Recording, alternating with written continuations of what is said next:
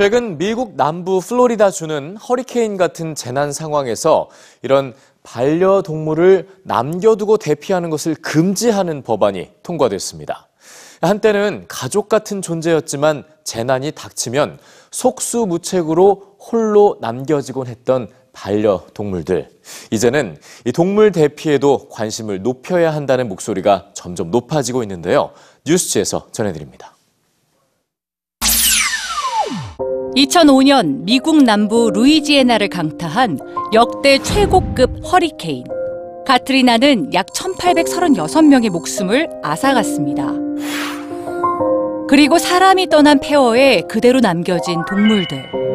미처 구조되지 못하고 목숨을 잃은 동물은 60만 마리나 됐고, 허리케인 카트리나는 미국 사회에 재난 상황에 처한 동물들에 대한 인식을 높였습니다. 그리고 2008년 허리케인 구스타프가 왔을 때에는 훨씬 더 잘 대처할 수가 있었죠. 하지만 역대 최고급 허리케인 하비가 텍사스를 덮친 2017년 당시 온라인에 공유된 두 장의 사진은 또다시 많은 이들을 안타깝게 했습니다. 묶여서 남겨진 채 허리케인 하비의 무자비함에 맞서야 하는 애완동물을 버려두고 가지 맙시다.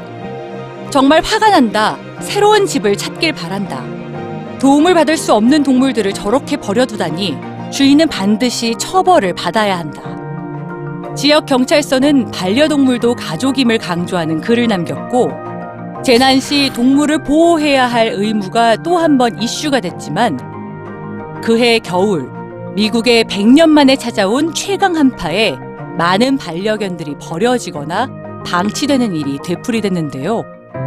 최근 플로리다에선 재난 시 동물 대피 법안이 통과됐습니다. 플로리다 법안이 허리케인으로 인한 대피 시 동물을 버려두고 가는 것을 금지한다.